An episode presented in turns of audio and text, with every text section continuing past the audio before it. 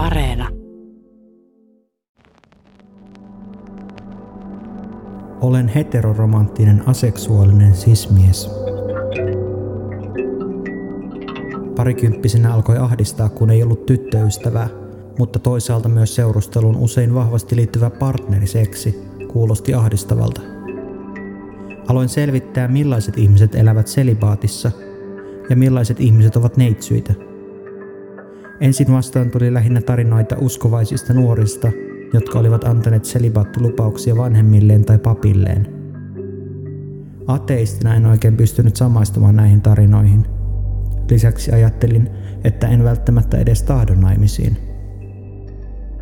Kesäiltana istumme ystäväni kanssa teltassa.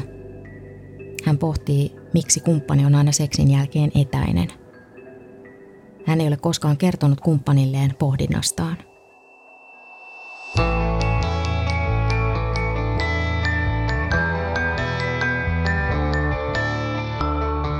Kuuntelet Havaintoja ihmisestä ohjelmaa ja minä olen Satu Kivelä. Kaikki ihmiset ovat seksuaalisia. Ihmisen seksuaalisuus on kuitenkin laajempi ominaisuus kuin pelkkä seksi.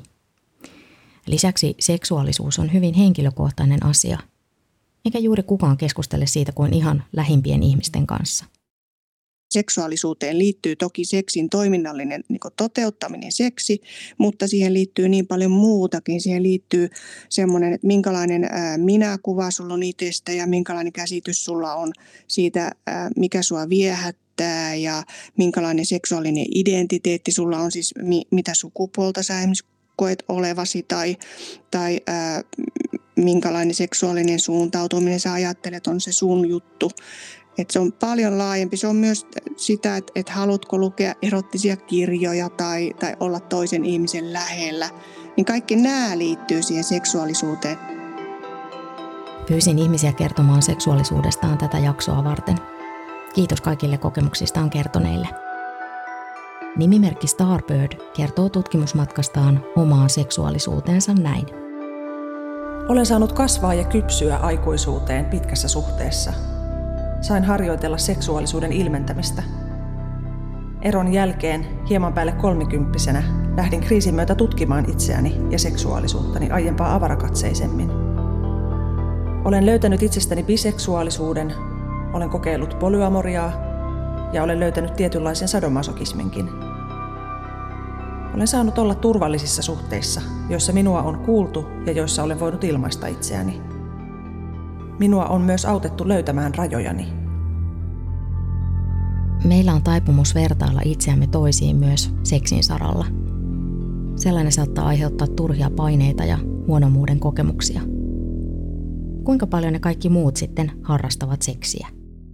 Se seksuaalinen tarve, niin se on yksilöllinen. Se tarve on meissä kyllä – Kyllä, koska me ollaan seksuaalisia, mutta se on yksilöllinen, että jo tämmöinen asia, kun puhutaan niin tämmöisestä lipidosta, eli se, että, että kuinka suuri niin tarve sulla vaikka toteuttaa sitä seksuaalisuutta seksin kautta, niin, niin sekin on semmoinen yksilöllinen, että toisilla on niin, että heillä ei tule sitä halua kauhean usein, sitä kyllä on, mutta sitä ei ole sitä tarvetta siihen toimi, toiminnallisuuteen, ei ehkä ole jossain pariskunnassa, vaikka toisella on, että mulle riittäisi kerran kuukaudessa, että meillä olisi tämmöistä niin seksiseksiä.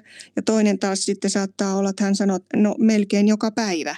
Ja ne on molemmat normaaleja. Ja tämä onkin semmoinen asia, että jos vaikka parisuhde on, niin siinä pitää sitten hyvinkin paljon neuvotella, että mistä me löydetään semmoinen kohta – joka molemmille olisi jollain tavalla ehkä riittävä. Et, et siinä on pakko tehdä vähän kompromissia. Ja ei kannata mitään niitä semmoisia määriä, jossa sanotaan, että kuinka paljon sitä pitää olla. Niitä ei kannata lukea, vaan se määrä on se, mikä itselle tuntuu sopivalta. Vielä satakunta vuotta sitten Suomessa ajateltiin, että seksuaalisuudesta on parempi vaieta kuin puhua. Tuolloin pelättiin puhumisen aiheuttavan sen, että ihmisten mielessä pyörii vain seksi. Kun istuin kesällä teltassa, ystäväni kanssa pohdimme, millaista seksuaalikasvatus oli silloin, kun olimme peruskoulussa. Sukupuolia väitettiin olevan vain kaksi, eikä sukupuolen tai seksuaalisuuden moninaisuudesta puhuttu lainkaan. Tytöt ja pojat jaettiin eri ryhmiin. Meitä tyttöjä lähinnä varoiteltiin raskaaksi tulemisen vaaroista ja sukupuolitaudeista. Mitä pojille kerrottiin? En tiedä. Nykyään tutkijat korostavat, että jos seksuaalikasvatuksessa keskitytään kielteisiin asioihin, se saattaa olla lapsista ja nuorista jopa pelottavaa. Sellainen ei anna heille olennaisia tietoja ja taitoja. On toki aivan selvää, että kasvatustavat ja näkemykset seksuaalisuudesta eivät ole kiveen hakattuja. Kulttuuri, ympäristö ja kunkin aikakauden käsitykset vaikuttavat ihmisen seksuaalisuuteen vahvasti viktoriaanisella ajalla niin on ollut hirveän tarkkaan määritelty esimerkiksi, että kuinka usein pariskunnalla pitää olla seksiä ja missä asennossa se täytyy toteuttaa ja saako äänellä vai eikö saa äänellä. Ja että sitä on niin kautta historiaa aika paljon niin määritelty, että sitä on ollut sillä tavalla, että myöskin kirkko on määritellyt tai, tai siis uskonnot on määritellyt, että, että minkälaista saa olla – ja että miten sen pitäisi mennä. Suomessa yli sata vuotta sitten seksuaalisuus ja seksi kuuluivat vain avioliittoon. Nyt tuntuu aika hurjalta ajatukselta, että avioliiton ulkopuolinen seksi oli jopa laissa rangaistavaa. Seksuaalisuuteen liittyvät normit ja määrittelyvalta vaihtelevat. Mikä määritellään normaaliksi ja mikä taas poikkeavaksi. Ja kuka määrittelee – Esimerkiksi homoseksuaalisten tekojen kriminalisointi poistettiin Suomen rikoslaista vasta vuonna 1971. Sen jälkeen kului vielä kymmenen vuotta ennen kuin homoseksuaalisuus poistettiin psykiatrisesta sairausluokituksesta, siis vuonna 1981. Seksuaalikasvatuksessa taas on perinteisesti hyvin vahvasti määritelty, millainen naisen tulee olla.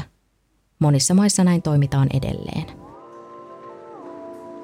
ei sit ole kovinkaan kauan, kun kouluissa on opetettu, että miten pitää olla, minkälainen pitää olla, niin naisen pitää olla häveliäs ja, ja se nyt ei saa olla mitenkään näyttää halua ja nainen ei saa olla semmoisen niin kiihottuneen ja kiimasen näköinen, vaan naisen totta kai sen täytyy niin haluta, mutta se ei saa näyttää sitä, että sitä haluttaa, että se nainen ei saa olla rietas. Nimimerkki syrjäytyä voi monella tapaa kirjoittaa olevansa seksuaalisesti syrjäytynyt. Hän on työssäkäyvä ja hyväkuntoinen keski-ikäinen mies. Hän on kuitenkin ujo ja kypsyi myöhään ja sai osakseen mitätöivää kasvatusta. Nuorena opiskelijana nimimerkillä oli autoimmuunisairaus, ulkonäköongelmia ja sosiaalisten tilanteiden pelkoa. Myöhemmin työelämä vei mehut. Mahdollinen suhde vastakkaiseen sukupuoleen on kuin valovuoden päässä, hän kirjoittaa.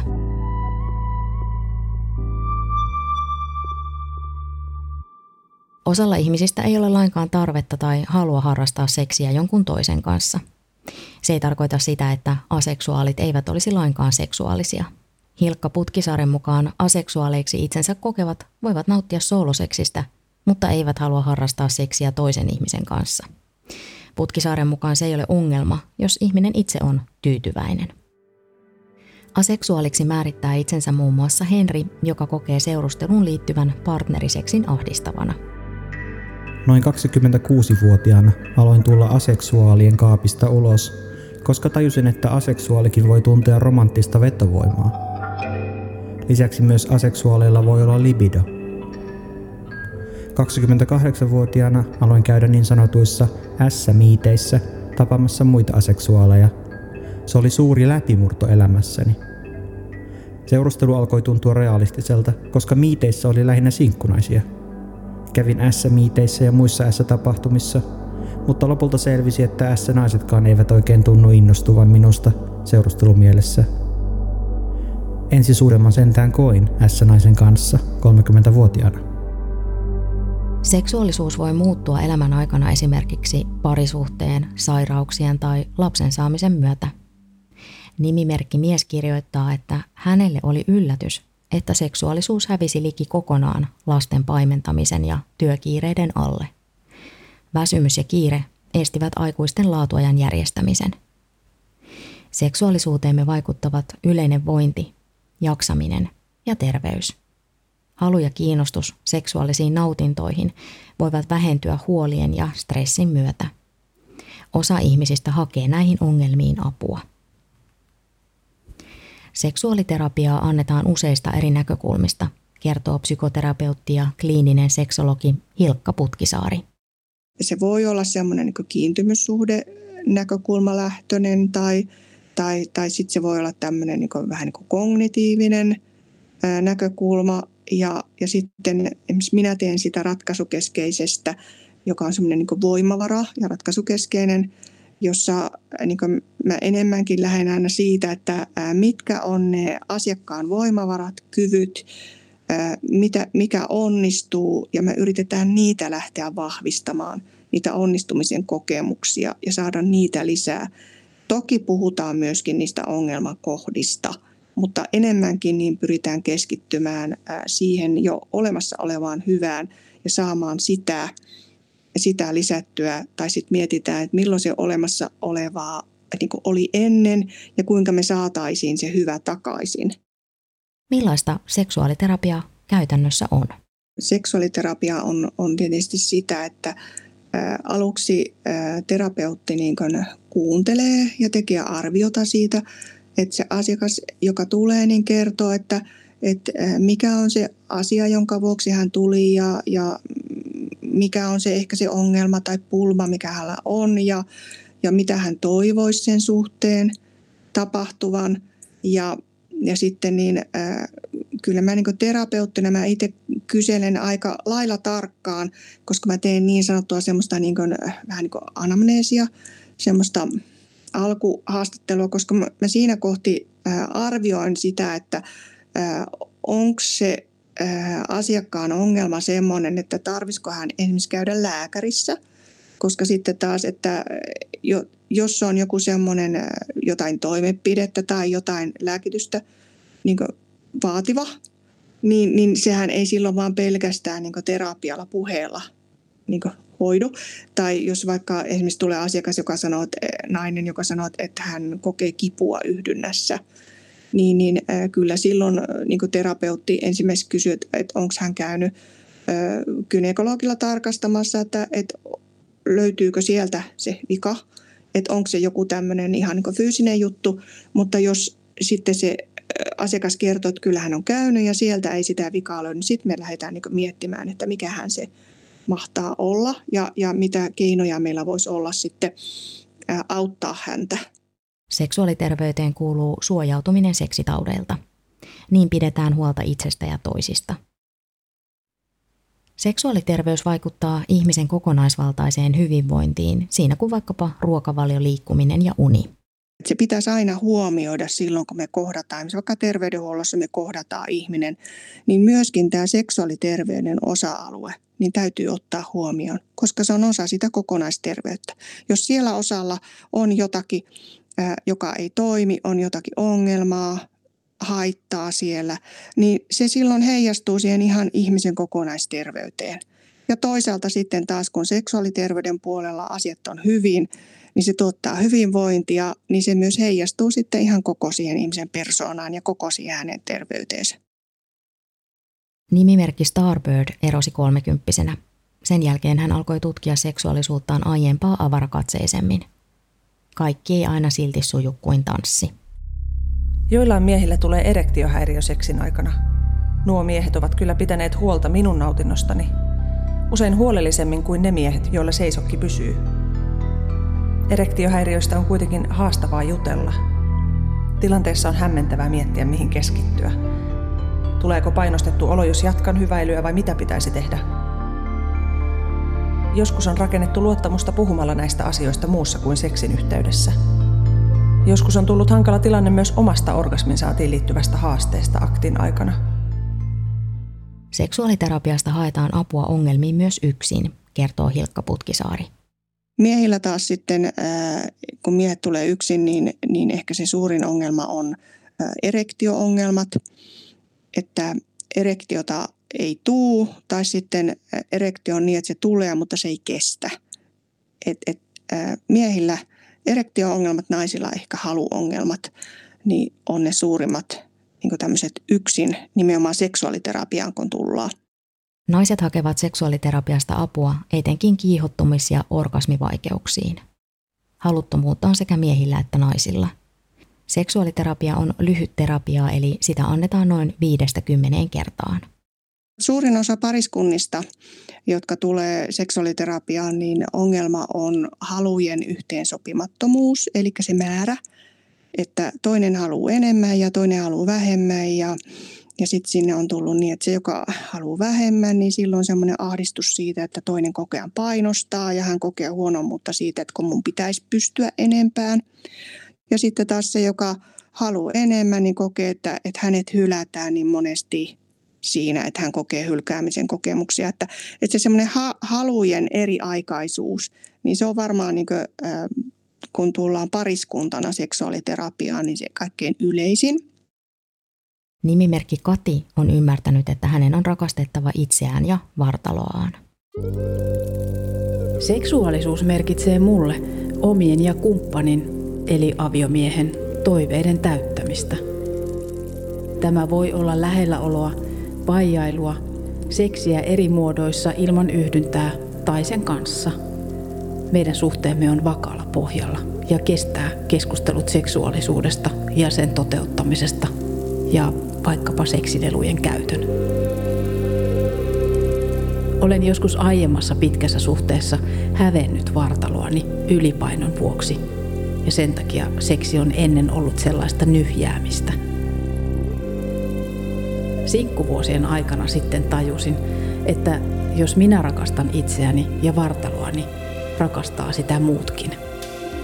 Ja voi pojat, kyllä rakastikin. Olin jopa melko löyhämielinen seksin ja seksuaalisuuden suhteen, mutta opin paljon itsestäni ja siitä, mitä haluan ja mitä voin antaa. Kesäretkellä teltassa ystäväni pohti, miksi kumppani on usein etäinen seksin jälkeen. Niin miksi? Hän ei tiennyt, koska ei ollut asiaa koskaan kysynyt. Ei ole mitenkään tavatonta, että kumppanit eivät ota puheeksi asioita, jotka kaihertavat. Tarpeemme erillisyyteen vaihtelee. Niinpä toinen saattaa vaikka kaivata seksin jälkeen omaa tilaa, koska juuri on oltu niin lähekkäin kuin mahdollista. Pariskuntia ja seksuaalisuutta vuosikymmeniä tutkineen John Gottmanin mukaan parit voivat kärsiä ongelmista jopa kuuden vuoden ajan ennen kuin he hakevat apua. Ja ihmiset tulee niin kuin, ä, turhan myöhään. Mutta se on varmaan se, että heidän pitää jonkunnäköisen semmoisen häpeän, ennakkoluulojen, joku tämmöisten ylipäästä, että ihmiset monesti niin niitä nolottaa ja ne ajattelee, että ei me voida mennä puhumaan tämmöisistä asioista, että, että tämä on niin nolottavaa ja, ja en mä kehtaa sanoa, että mulla, mulla on nyt ongelmia tämän asian kanssa. Että se on, se on vaatinut niiltä ihmisiltä semmoisen tietynlaisen kynnyksen yli menemistä, että he uskaltaa tulla niin juttelemaan ja pyytämään apua ja uskaltaa myöntää, että ei me nyt ihan kahdestaan tai en mä nyt ihan yksin tämän asian kanssa selviä. Et se on semmoinen rohkeutta ja semmoisia omien tämmöisten ehkä häpeän tunteiden niin ylittämistä. Esimerkiksi erektiohäiriöstä voi olla vaikea keskustella – Luottamusta voi rakentaa juttelemalla aiheesta muutoin kuin seksin yhteydessä, vinkkaa nimimerkki Starbird. Tällä hetkellä elän seksuaalisessa mielessä elämäni parasta aikaa. On tunne, ettei tarvitse mahtua mihinkään lokeroon ja saa tykätä mistä haluaa. Lapsikin on tehtynä, joten sitä painetta ei enää ole. Rohkeus olla avoin erilaisille vaihtoehdoille, niin seksuaalisten mieltymysten, niiden toteutuksen ja suhdemuotojen osalta on ollut mahdollista itsetuntemuksen ja oman sisäisen luottamuksen kautta. Tuo matka ei ole ollut mahdollinen ilman kumppaneita, mutta silti rohkeinta on ollut sukeltaa itseensä, ravistella ahtautta pois. Suurin onnistuminen on ollut juuri rohkeus ja itsensä kuuntelu, myös silloin kun on havainnut, että jokin juttu ei sovi mulle – Seksi vain seksin takia, pelkkänä fyysisenä toimintona ei toimi minulla. Mieluummin harrastan seksiä ihan soolona kuin kenen tahansa kanssa. Silloinkin kun panettaisi ja tekisi hurjasti mieli läheisyyttä. se on kaikkea paljon muutakin kuin pelkkää sitä yhdyntää. Että se on sitä lähellä olemista, hyväilyä, on monenlaisia tapoja niin sanotusti harrastaa seksiä. Että se semmoinen niin yhdyntöjen määräkään ei ole mikään niin kuin, äh, semmoinen hyvä mittari. Että voi olla äh, hyvää seksiä, nautinnollista seksiä, josta molemmat kokee, että tämä on hyvä näin. Ja siinä ei kuitenkaan ole sitä määrää yhdyntöjä kuin jossakin tilastossa. Tai ei ole yhdyntöjä ollenkaan. Nimimerkki Starbird käy säännöllisesti seksitautitesteissä. Uuteen ihmiseen tutustuessa on tunnusteltava ilmapiiriä, haettava luottamusta ja kemiaa ja kuunneltava itseään ja toista.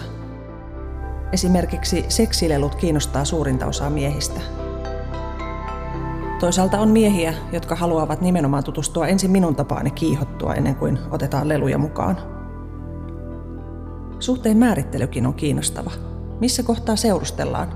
Oletetaanko uskollisuutta ja mitä sillä edes tarkoitetaan? Monet kysymykset vaativat rehellisyyttä ja avointa keskustelua. Voinko vaikka sanoa, etten itse usko yhden ihmisen riittävän loppuiäksi, vai saako se toisen pakittamaan saman tien satutetuksi tulemisen pelossaan? semmoinen seksuaalinen itsetunto, että äh, kun sä vaikka katselet omaa kehoa, niin katselet sitä sillä semmoisella niin ihailevalla ja kaunilla silmällä, etkä niin etsi sieltä semmoisia, etsimällä etsi, että mitä pitäisi olla toisin, vaan mieluummin kiinnitä huomiota siihen, että, että mikä siellä on semmoinen, mikä sun mielestä on kivaa siinä sun vaikka kehossa.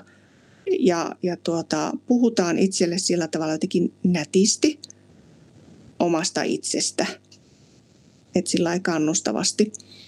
Ja, ja totta kai myös, jos on kumppani, niin kumppanillekin puhutaan niin nätisti. Että kyllä tämäkin, esimerkiksi vaikka parisuhteen vuorovaikutus on hirveän tärkeä asia sen parisuhteen seksuaalisuuden kannalta. Toimiva seksuaalisuus tuo ihmiselle iloa ja voimaa. Se ei tarkoita sitä, että kaikki aina sujuisi upeasti – Pikemminkin tasapaino on perustyytyväisyyttä omaan seksuaalisuuteensa ja sen toteuttamiseen. Hilkka Putkisaari kannustaa puhumaan omista seksuaalisista tarpeistaan ja toiveistaan. Seksistä ja seksistä puhumisesta tulee semmoinen luonnollinen asia, josta saa puhua.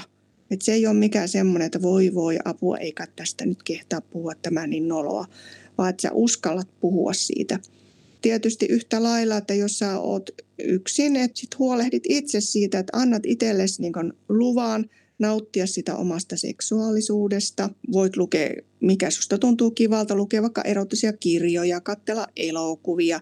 Toki niin nauttia omasta kehosta, sooloseksistä. Nimimerkki Henri tuli 26-vuotiaana ulos aseksuaalien kaapista. Hän kaipaa parisuhdetta. 30 ikävuoden jälkeen minulla on ollut ainoastaan muutamat treffit tai treffin tapaiset. Poikuuteni totta kai on vielä tallella. Viimeksi olin treffeillä päivälleen puoli vuotta sitten, karkauspäivänä. Treffit menivät ihan hyvin, mutta hän oli jo ennen treffejä sanonut, että ei koe kemiaa. En silti lannistunut, vaan ajattelin kuitenkin lähteä treffeille. Olen monesti ajatellut, että ehkä on parempi suunnata voimavaransa esimerkiksi maailman parantamiseen ja uusien asioiden opiskeluun kuin romanttisten suhteiden jahtaamiseen. En tiedä osaisinko oikeastaan edes olla parisuhteessa, koska ihmisten vaatimukset ovat niin käsittämättömän korkealla. Olen kysellyt apua parisuhdettomuuteen eri paikoista, mutta tuntuu vahvasti siltä, että kukaan ei oikein osaa auttaa minua sen asian suhteen.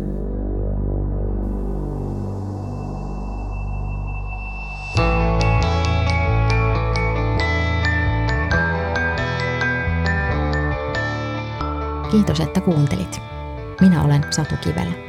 Mitä ajatuksia ohjelma herätti? Lähetä palautetta havaintoja.ihmisestä at yle.fi.